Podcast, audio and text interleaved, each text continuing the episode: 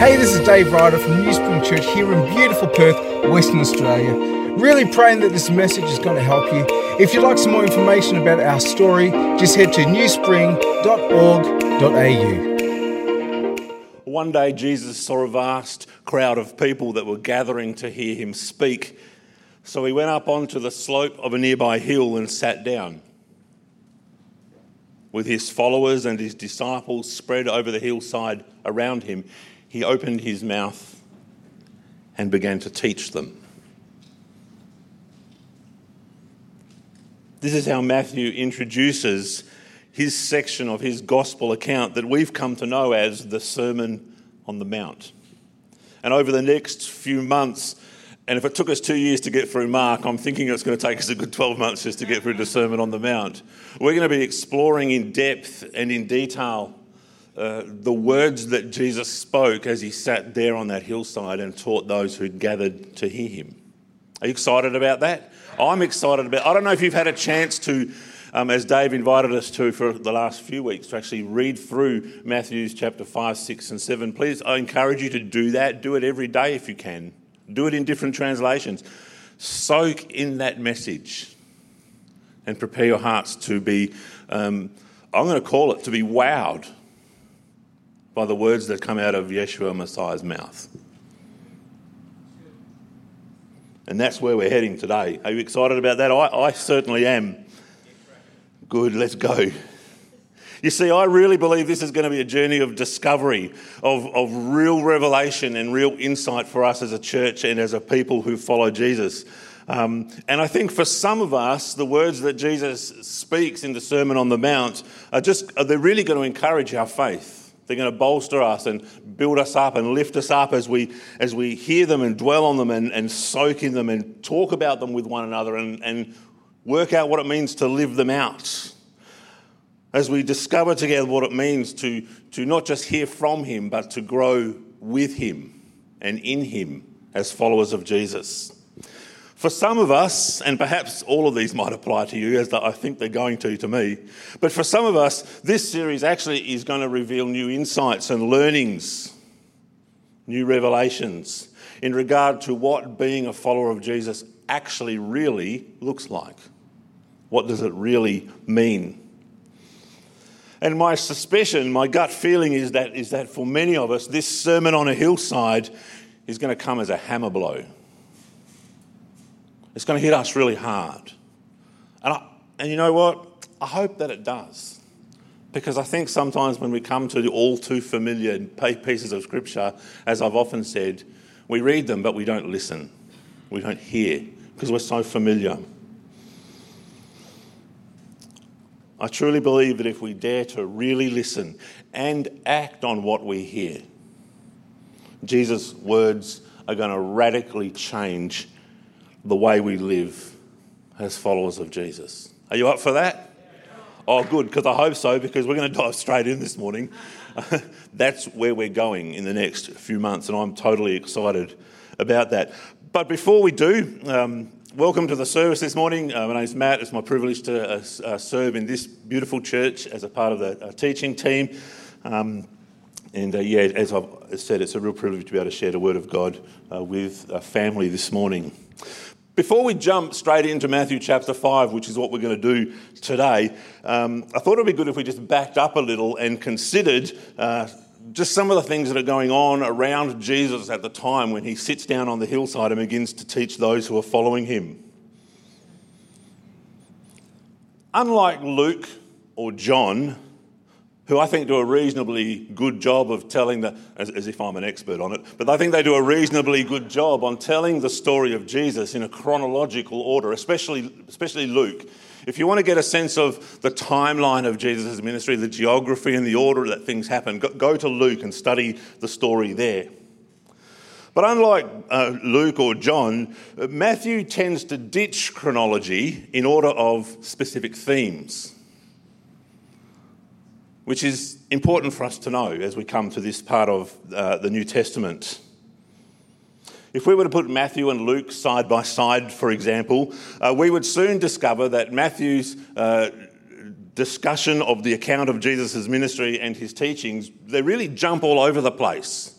And if you were to look at a, a, a linear Bible that puts the two Gospels side by side, you'd soon discover that. And when you first discover that, it can be a little like, oh my goodness, what's going on here? But don't stress, it's just the way Matthew writes. You see, it's not really a big issue for Matthew to write this way because remember, Matthew is writing predominantly to a, a Jewish audience. And for them, uh, generally speaking, chronology is not as important as ideas or themes. And so Matthew groups what he has to say about the life and ministry of Jesus according more to themes than to timeline. That kind of makes sense. That's, that's just to give you a bit of background. You see, the purpose for Matthew writing his gospel is to convince the Jews that this, that, that this Jesus, Yeshua Messiah, is the one promised in the, in the Old Testament writings. He is the promised one of God who is, is to come. He is the, the Messiah. He is Emmanuel, God with them. And so that's one of his core purposes for writing his gospel. After nearly 400 years of total silence from God, not speaking to his people through the prophets or through any other means, so to speak, Matthew's gospel dramatically announces the arrival of Emmanuel. Like a light flipped on in a dark room. Have you ever done that? It's, it's beyond blinding, it's all encompassing. That's what this message, this declaration, we've been talking about this proclamation of, of the coming of the Messiah was like a light flipping on in a dark room. This news that God has shown up in this world, that He is with us, Emmanuel. It's a radical, radical turning point in the story of God. And now we find Jesus some years after his birth, this Jesus of Nazareth, this son of Joseph and Mary, this rabbi who doesn't seem to quite play by the rules, he's really about to crank things up in terms of his ministry and his teaching. So let's just take a quick snapshot look at what Jesus has been up to leading up to his delivery of what we call the Sermon on the Mount. Matthew chapter 4, verses 1 to 11. We're going to go back to Matthew 4 before we go to Matthew chapter 5. I guess that kind of makes sense, doesn't it? If you want to have a look in your Bible, you can follow along, but I'll just kind of bullet point it. You see, after his baptism by John, Jesus goes into the wilderness where he's, he is tempted by the accuser. We know that story quite well. After this, Matthew tells us that Jesus moves from Nazareth to Capernaum. Now, remember how I said that in, in Matthew's gospel, he doesn't always record the life of Jesus chronologically? Well, he also has a habit of missing huge chunks of time. you see, between Matthew chapter 4, verse 11, and Matthew chapter 4, verse 13, there's a whole heap of stuff that Jesus is doing. He meets the first disciples who start following him. He turns water into wine at the wedding in Cana. He goes to Jerusalem and cleanses the temple for the first time. Whilst he's there, he meets Nicodemus secretly at night. He oversees the disciples as they begin baptizing people in Judah. Whilst he's there, and Matthew picks this up in chapter 4, verse 12, he learns that his cousin John has been imprisoned by Herod. So he makes the trip north again, back towards his hometown. Along the way, he stops in Samaria and meets the Samaritan woman at the well. From there, he returns to Nazareth, his hometown, where we read that he's rejected by his own people. From there, he skips across to Cana a second time, where he meets the official son, the official who's travelled to Cana from Capernaum to ask Jesus if he can heal his son. And of course, Jesus does that by proxy. He just speaks the words, and when the guy gets back to Capernaum, discovers that his son's been healed. And then just sometime after that, Jesus moves and sets up camp in Capernaum. He leaves Nazareth and goes to live and begin ministry in Capernaum. And this is where Matthew picks up his account. In Matthew chapter 4 and verse 12, when Jesus heard that John the Baptizer had been thrown into prison, he went back to Galilee. And then all that stuff happened. And then Jesus moved from Nazareth to make his home in Capernaum, which is by the lake Galilee, and in the land of Zebulun and Naphtali. He did this to make the prophecy of Isaiah come true. This is interesting. It comes from Isaiah 9, verses 1 to 2. Listen, you who live in the land of Zebulun and the land of Naphtali, along the road to the sea and on the other side of the Jordan, and Galilee, the land of the non Jewish peoples. You who spend your days shrouded in darkness can now say, We have seen a brilliant light. Wow. And those who live in the dark shadowland of death can now say, A dawning light is arising on us. What a prophecy! And Jesus fulfills it, every word. Verse 17 From that time on, Jesus began to proclaim his message with these words Keep turning away from your sins and come back to God. for heaven's kingdom realm is now accessible. Repent, the kingdom of heaven is near. Repent, the kingdom of heaven is near, or quite literally, turn away from your life of sin and turn toward God because his kingdom is so close you can actually touch it. Wow. Turn away from your life of sin and turn towards God because his kingdom is so close you can touch it. How cool is that? This is where we're heading in this series. I'm super excited about it. I might say that a few times. This proclamation, here's this word again. This proclamation marks the beginning of a new phase in Jesus' public ministry. From this very point forward, Jesus' call to follow him becomes super clear.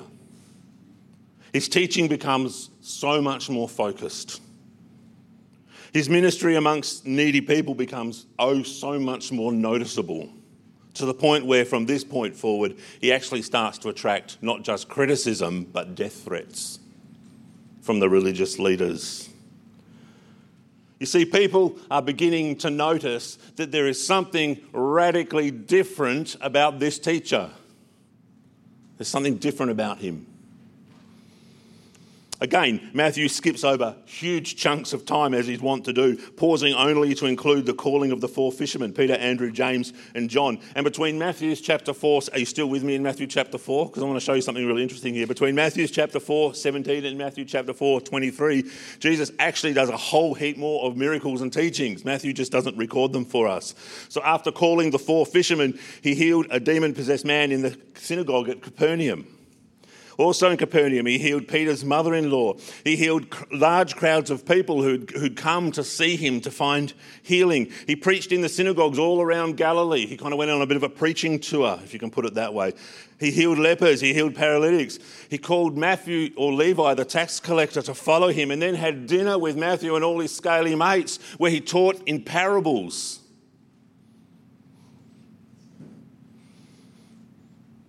Then he went south to Jerusalem for Passover. Whilst he was there, he healed the paralysed man at the pool of Bethesda. I, I spoke about that on Friday a week ago with the young people. Caused quite a stir. the religious leaders were not impressed. Not at all. He heads north again, back up towards his hometown, and on, on a Sabbath, mind you, thank you very much, he heals a man who has a crippled hand. And, and the, the, the, religious leaders are actually saying now to one another, what are we going to do with this guy? We've got to get rid of him. the pressure's on, the heat is starting to rise. So Jesus withdraws to the Sea of Galilee with his disciples for some rest and relaxation, I guess, just to spend some time with them, to pray with them, and to have some time out.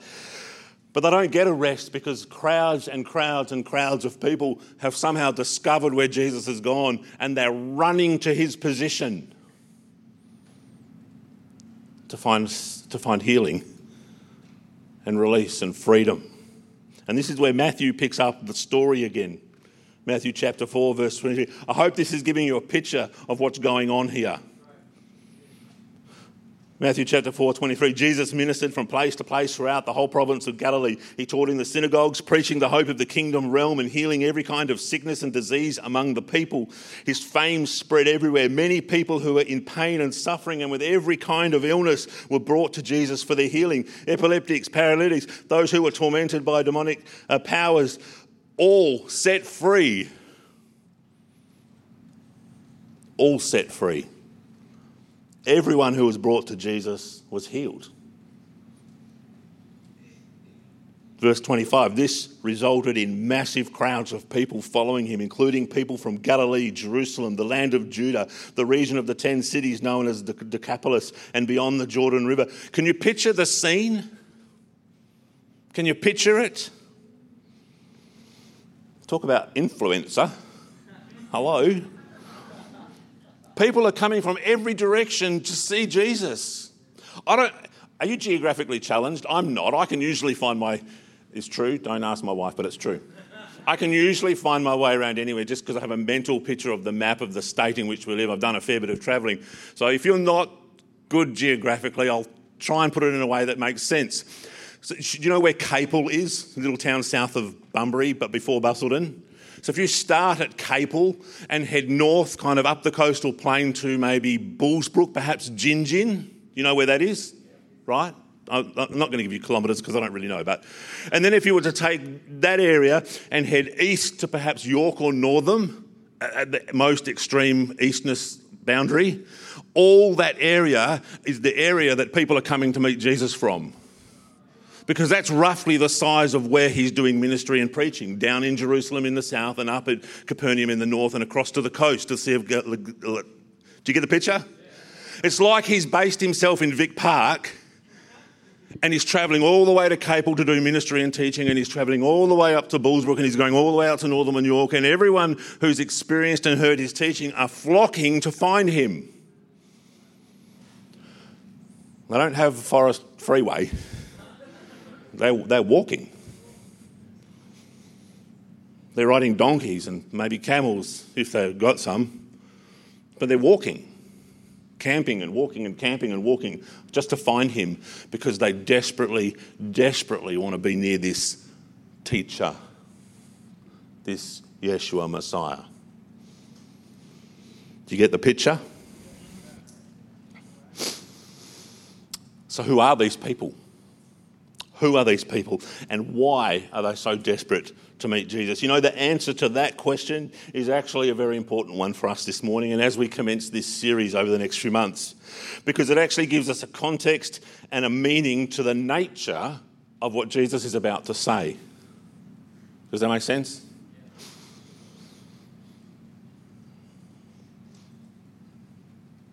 You see, up until this point in history, there'd been a marked separation between those who belonged to God's chosen people and those who didn't. God's people, and, and rightly so, saw themselves as blessed because God's favour was on them. God Himself blessed His people and put His favour on them. You can see that in the Old Testament narrative. They were His blessed people, they had His favour. He was in relationship with them, and, and they were supposed to be in relationship with Him. But as we learned in our studies of, of Ephesians, we're going back to Ephesians. Is that all right? I'm glad we did the study together because it really speaks into what Jesus is about to say. But as we, if you will remember from our study in Ephesians, God removed that divide through Jesus. Do you remember that? I'm sure you do, but I'm just going to remind you anyway. Ephesians 1, verse 12. God's purpose was that we Jews who, remember, Paul is writing this some 50, 60 years after the Sermon on the Mount. So it's in, it's in kind of it's like it's in hindsight, if that makes sense. So it's already happened. But it speaks to what's going on. God's purpose that, that we Jews who are the first to trust in Christ would bring praise and glory to God. And now you Gentiles have also heard the truth, the good news that God's, God saves you. And when you believed in Christ, He identified you as His own by giving you the Holy Spirit who He promised long ago. Ephesians 2:11 Don't forget that you Gentiles used to be outsiders. In those days you were living apart from Christ. You were excluded from citizenship amongst the people of Israel. You did not know the covenant promises God had made to them. You lived in this world without God and without hope. But now you have been united with Christ Jesus. Once you were far away from God but now you have been brought near to him through the blood of Christ Ephesians 3 6. And this is God's plan. Both Gentiles and Jews who believe the good news share equally in the riches inherited by God's children. Equally. Wow. Both, listen to this, both are part of the same body and both enjoy the promise of blessings because they belong to Jesus Christ. Do you see what he said there? If you're a follower of Jesus, then God blesses you because you follow Jesus. You are blessed by God for faith in his Son and the work of the cross, and you know how it goes. Why did God do all this? Again, Ephesians 3:10. I'm glad you're enjoying having your memory, your memory reminded. Listen to this. God's purpose in all this was to use the church to display his wisdom in its rich, in its rich variety to all the unseen rulers and authorities in the heavenly places. This was his eternal plan. which he carried out through Christ Jesus our Lord. So, why are all these people flocking to meet Jesus?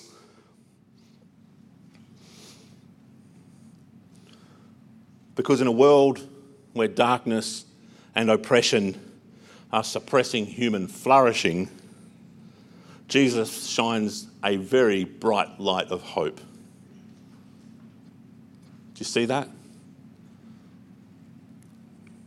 A very bright light of hope. This Jesus of Nazareth, he is different. His words and his actions, they are different. They demonstrate a different way of being human, a different way of living, a different existence to what they've been existing in.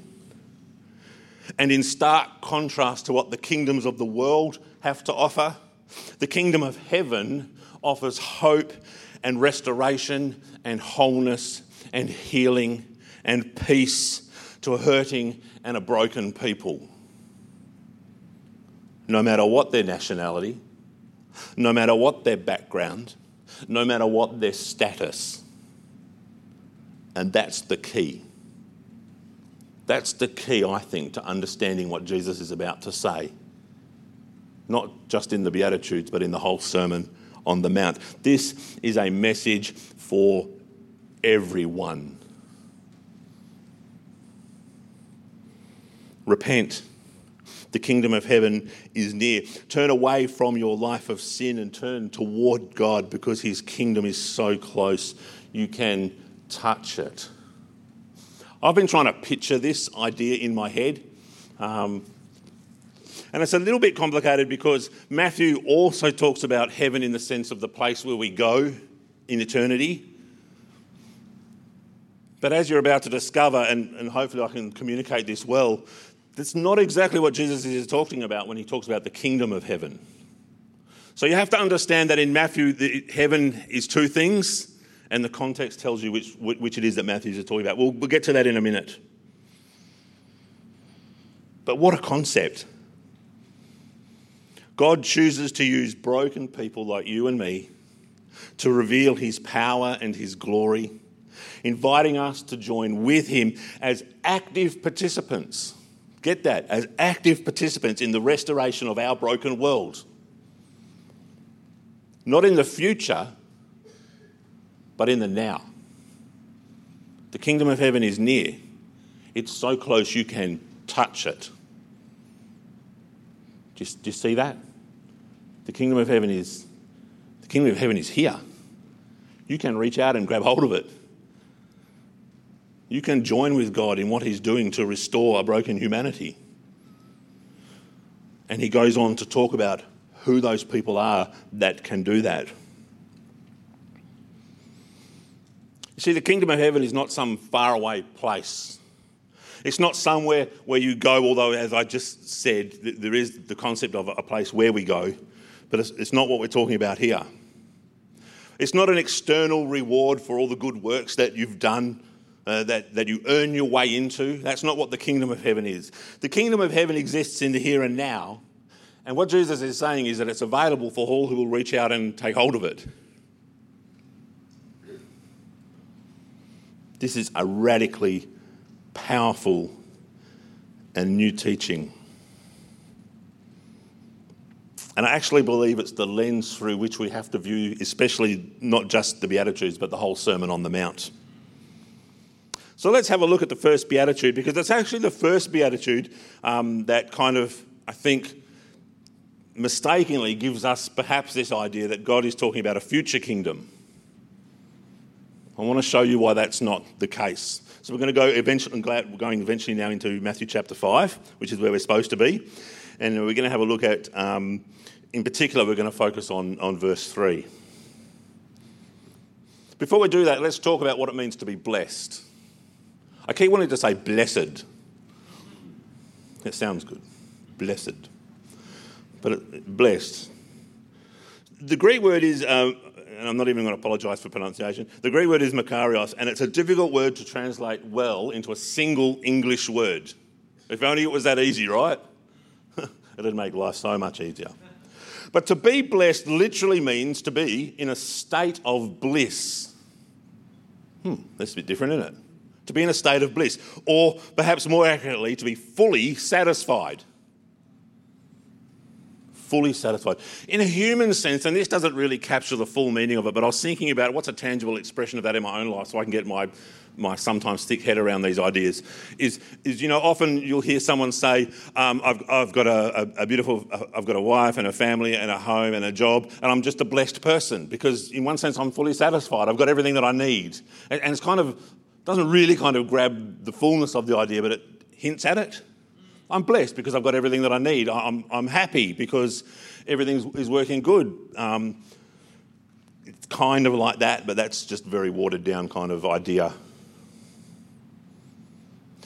in a biblical sense, an individual or a group of people, in the case of the nation of Israel, is pronounced blessed when, when God is present and involved in their life.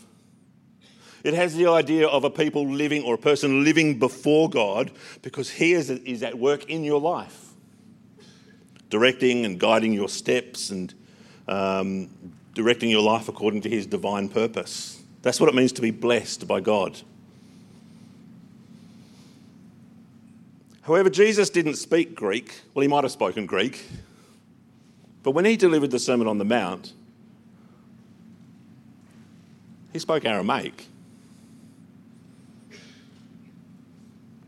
And the Aramaic word for blessed builds on the Greek word, although they're not the same language, but the idea builds on, on one another. The Aramaic word for blessed is tuaion, and inbuilt into this word is the idea that the best that a person or place has to offer, so the very best of someone or something that they can offer you, in every aspect of your well being and your success and beauty and joy and all of those things, the very best that a place or a person has to offer is available to you because of the relationship you have with the one bestowing the blessing. Did you hear that? Do I need to repeat? Like, let me just say it again. Tuayun has this idea that the very best that a person or place has to offer in every aspect is available to you because of the relationship you have with the one who bestows the blessing. Again, I struggle to find an everyday example of this, so I just kind of let my imagination run wild. Maybe I'm wishful thinking a little bit. But I imagine that one of you owns a really fantastic, fabulous holiday house on Geographe Bay. No, there's no hints there, by the way. And it's right on the beach, and it has private access to those turquoise waters. There's a boat that I'm allowed to use. I can use your barbecue. In fact, if we stay at your fantastic, beautiful bayside mansion, you give us permission to make it our own. Anything that is in that property and belongs to that property that belongs to you is mine to use however I wish with your blessing. It's available to me because you, the owner, said so. Does that make sense? Yeah. Wow, sign me up. I'll be out the front early later. do, do, you get the, do you get the kind of meaning? I am blessed because you bless me and with that blessing comes all your stuff, the best of all you have to offer. Not because you're well off and not even because you're generous, but it's mine because you allow it to be. It's freely mine to use. You bless me with. I, th- I think I've made the point, right? You, you can tell where I'm going with this, can't you? Shame on me. But it's that kind of thing. It's that kind of thing. So, in other words, spiritually speaking, uh, to be blessed means that we are able to enjoy every aspect of all that God has to offer us because of the relationship we have through Him, because of Jesus. That's what it means to be blessed by God. It reminds me of the story of the prodigal son. We've talked about this before, right? You know the story of the prodigal son. The son goes away, comes back, and the other son, the older son, has a bit of a pity party about, well, what about me? What about me? And the father says, but everything I have is already yours. You're already blessed because you're my son. and all that I own is already yours. It's that concept. Because of our relationship, it belongs to you. That's deep.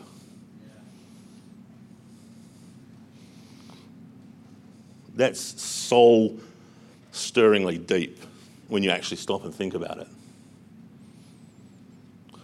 So, when it comes to understanding these beatitudes or these blessings, I really think that we need to consider how they fit into the larger picture of what Jesus is actually talking about and who he's talking to, as I said before, especially in terms of what it means to be active participants in the kingdom of heaven here on earth. In the light of this, uh, we're getting there slowly. In the light of this, let's look at the first beatitude, Matthew chapter 5, verse 3. It's very familiar. You will have heard it a million times. Blessed are the poor in spirit, for theirs is the kingdom of heaven. It's so simple. Blessed are the poor in spirit, for theirs is the kingdom of heaven. Now, traditionally, we tend to read the Beatitude in one of two ways.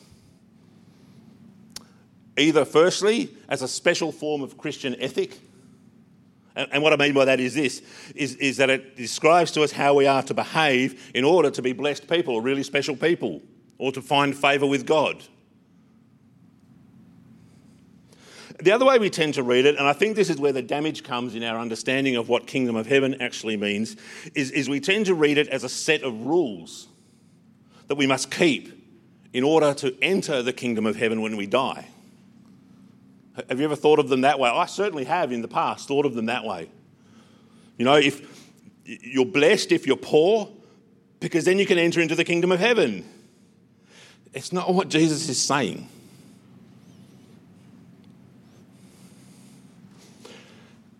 I'm going to clarify that with a little, little uh, with a writer, and I don't mean a Dave Ryder.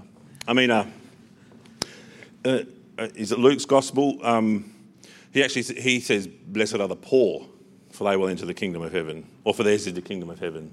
Or kingdom, he might use kingdom of God. Interesting, only Matthew uses the term kingdom of heaven. I think the phrase kingdom of heaven is used 32 or 36 times in the Bible, and all 32 or 36 times is in Matthew. And the reason for that is quite simple. He's writing to a Jewish audience, and they won't use the name God. So instead of saying kingdom of God, they use kingdom of heaven. But it means the same thing the, God's kingdom, or heaven's kingdom. The realm of God is probably a better translation the rule and realm of God, or the rule and realm of heaven. But Jesus isn't saying that that's what this blessing means. For theirs is the kingdom of heaven does not mean you will go to heaven when you die if you do this, this, or this. It means that heaven's kingdom realm will begin to show itself through your life.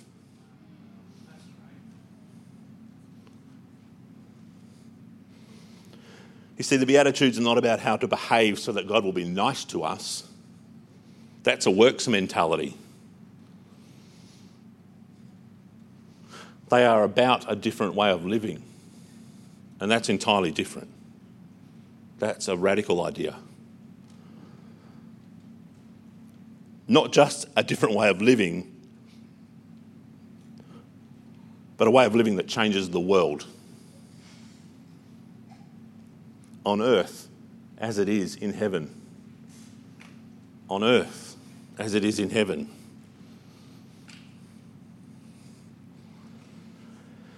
This new rule, this kingdom, uh, this heaven's kingdom realm here on earth, it's about Jesus bringing change and restoration and healing and peace through a kingdom minded people.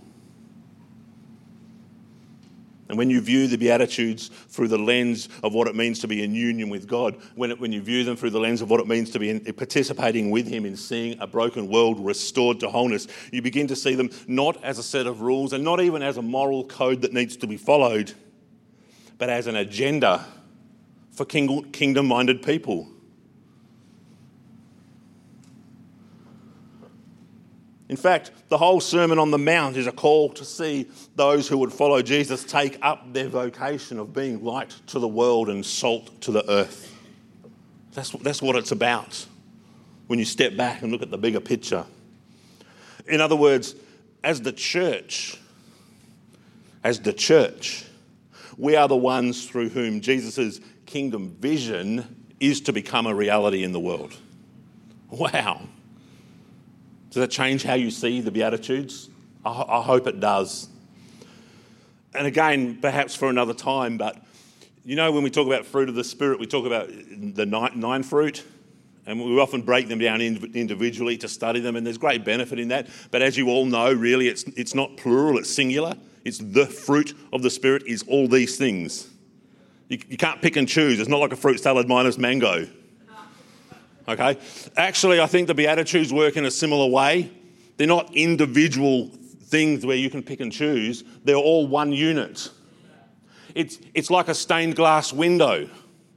All the color, little different coloured panels fit together to form one picture. Although the individual coloured panels, if you know anything about iconography, have special meaning, and it's interesting and helpful to know those meanings, it's the whole picture that matters. It's like a piece of music, you know, with 10 different tracks in it. All the tracks are different, but drop one of those tracks out and it's not complete. Do you know what, like, do you get the picture? We should be viewing the Beatitudes, I believe, as one unit. Although, as we will do, it's helpful to study them individually and learn something from them. We have to keep in mind that they belong to a bigger picture.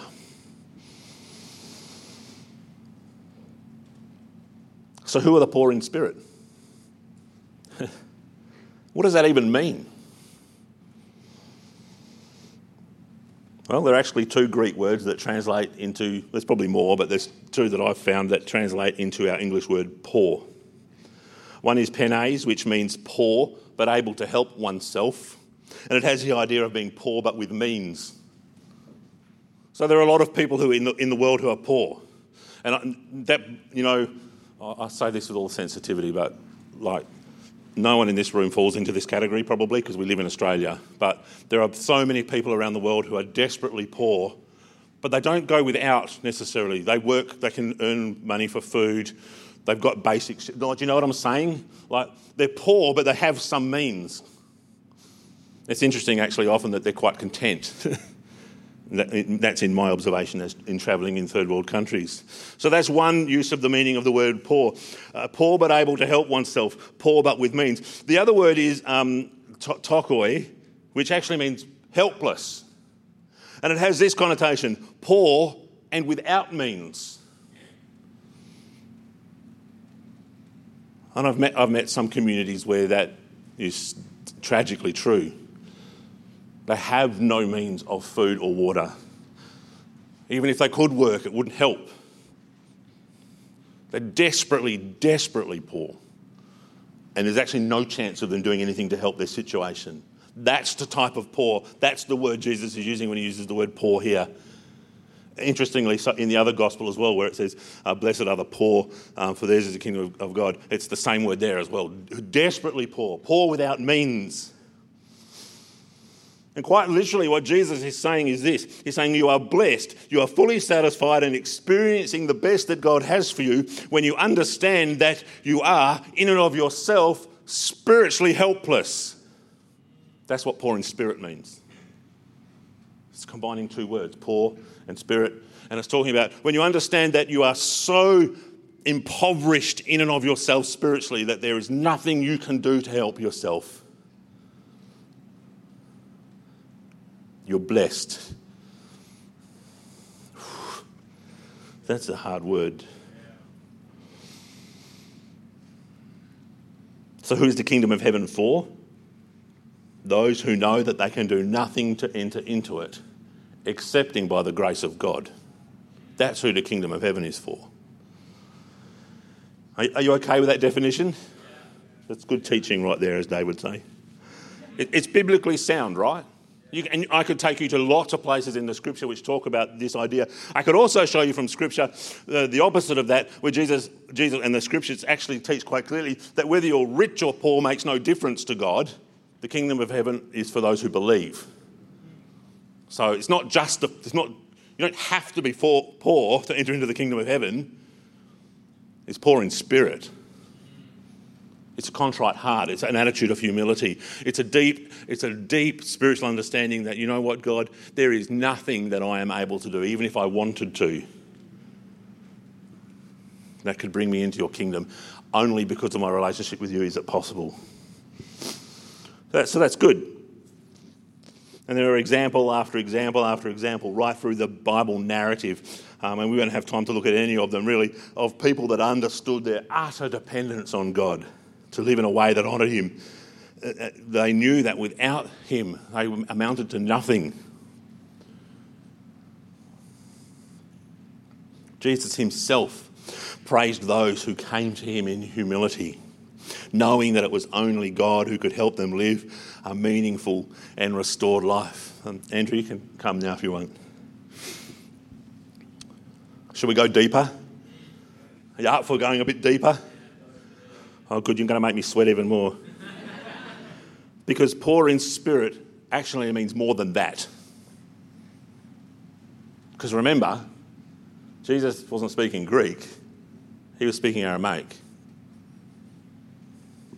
We want to go there? The word for poor in Aramaic in verse 3 is miskana. And it's actually an Aramaic word that means, and get this, one who voluntarily gives up all material things in order to gain spiritual benefit. One who voluntarily gives up all material things for spiritual benefit. In other words, becoming materially poor in order to become spiritually rich. But it goes deeper than that. Do you want to go there? Yeah. Oh, good. because I don't want you to run off and sell all your worldly possessions, because I need to clarify the context of this word miskana, because it's actually used to describe parents. Got any parents in the room?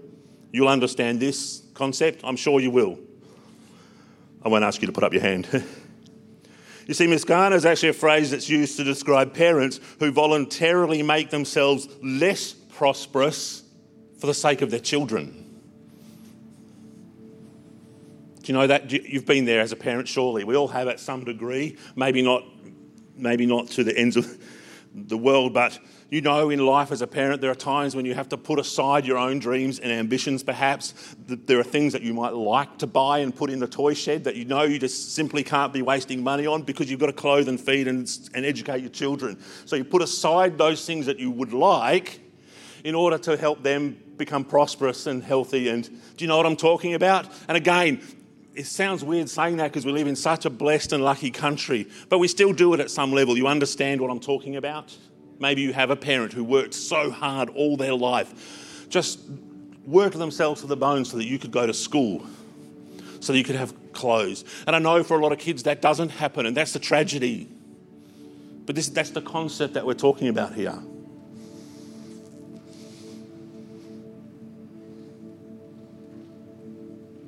Parents who go without things they would like in order to provide the things that their children need. You see, in Eastern culture, the parents worked hard and made sacrifices for the sake of their children. And in return, in return, here's the relationship aspect. In return, the children later in life made, worked hard and made sacrifices in order to provide for their elderly parents. You see the concept?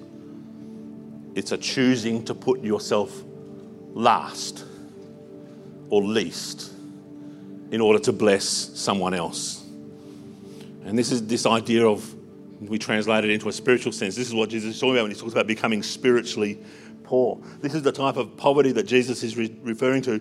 But there's more. Do you want to go deeper? Hello. When miskana is, is coupled with the Aramaic word for spirit, what we actually have is a very common Aramaic idiom. Do you remember what an idiom is? We talked about this last year. An idiom is a, a phrase or a saying that's specific to a certain, certain culture or time, and it has meaning to those people because they understand it, but perhaps to outsiders doesn't necessarily become at first very clear.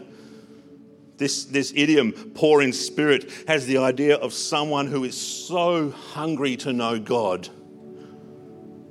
and to have a relationship with Him that material things no longer have any value to them. They're willing to give it all up in order to serve God. Like a parent would for a child, and then a child for a parent. Poor in spirit. You are blessed if you have an attitude of wanting to give everything up in order to honour and serve God. Because when you do that, you're going to discover so quickly that the kingdom of heaven is just right there and you can grasp hold of it. Not in the future. Yes, in the future, but in the now. I'm making a puddle. I might be Olaf.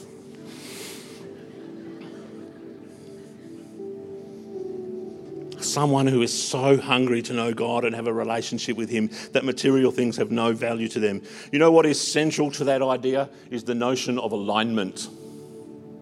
And this is caught up in the Aramaic word for spirit. And we don't even have time to go into that. It's a fascinating study. But it has caught up in this idea, this notion of alignment, of, of, being in tune with God and what He is doing in the world. In fact, the picture is a little bit like, and I, I had trouble even grasping this. It's like where you enter into a relationship that is so deep that you actually share the breath of God. That the Spirit in you breathes as you breathe. It's like being in a bubble with Him. You, you share His being, His entity, His, his power, His spirit, His breath, His love, His joy, His peace. Everything that is available to you because God is God, you share because you enter into this relationship. You are poor in spirit. You give up everything that you think is rightfully yours in favour of following and serving Him. And in return, you are blessed. You are blessed in return. You have everything now available to you that God has to offer. Everything. Is that cool or what? I don't really know how to end this. Um, I, I, like to paraphrase stuff in words that make sense to me. Um, so I'm going to do. I'm going to close with, with my paraphrase of what I think Jesus is saying here, and I trust it will be a blessing, and I know it's going to be a challenge to you. I'm just going to read it to you and leave it with you. And I pray that you'd pray it through during the week. But if I could paraphrase what I think Jesus is saying to us in verse 3, in the context of the whole Sermon on the Mount given, it would be something like this Heaven's kingdom realm breaks into the world through you and around you when you give up everything to pursue a life focused on putting God first. Learning to breathe and listen to walk and love in tune with the Spirit that is within you. This is the way. Follow me. Heaven's kingdom realm breaks into the world through you and around you when you give up everything to pursue a life focused on putting God first, learning to breathe and listen, walk and love, in tune with the Spirit within you. This is the way. Follow me. Father, we thank you for your word. wow. How many times have we read that passage? We thank you for your word, which speaks directly to our heart. Challenges our thinking. It, it causes us to realign ourselves with who you are and what you're doing. And I pray as much for myself as for my friends gathered here that as we contemplate and meditate this particular word, that you would allow it to immerse, that we would not just be immersed in it, but you would allow it to penetrate into the very, very deepest corners of our being. That we might even begin to glimpse what it means to follow you with a whole heart and the blessing that comes with that as we see your kingdom, your kingdom realm, the power of your kingdom unleashed, not just in us, but around us. As we see people healed and restored and brought back to life because of what you're doing through your church. We want to be a church like that. Amen.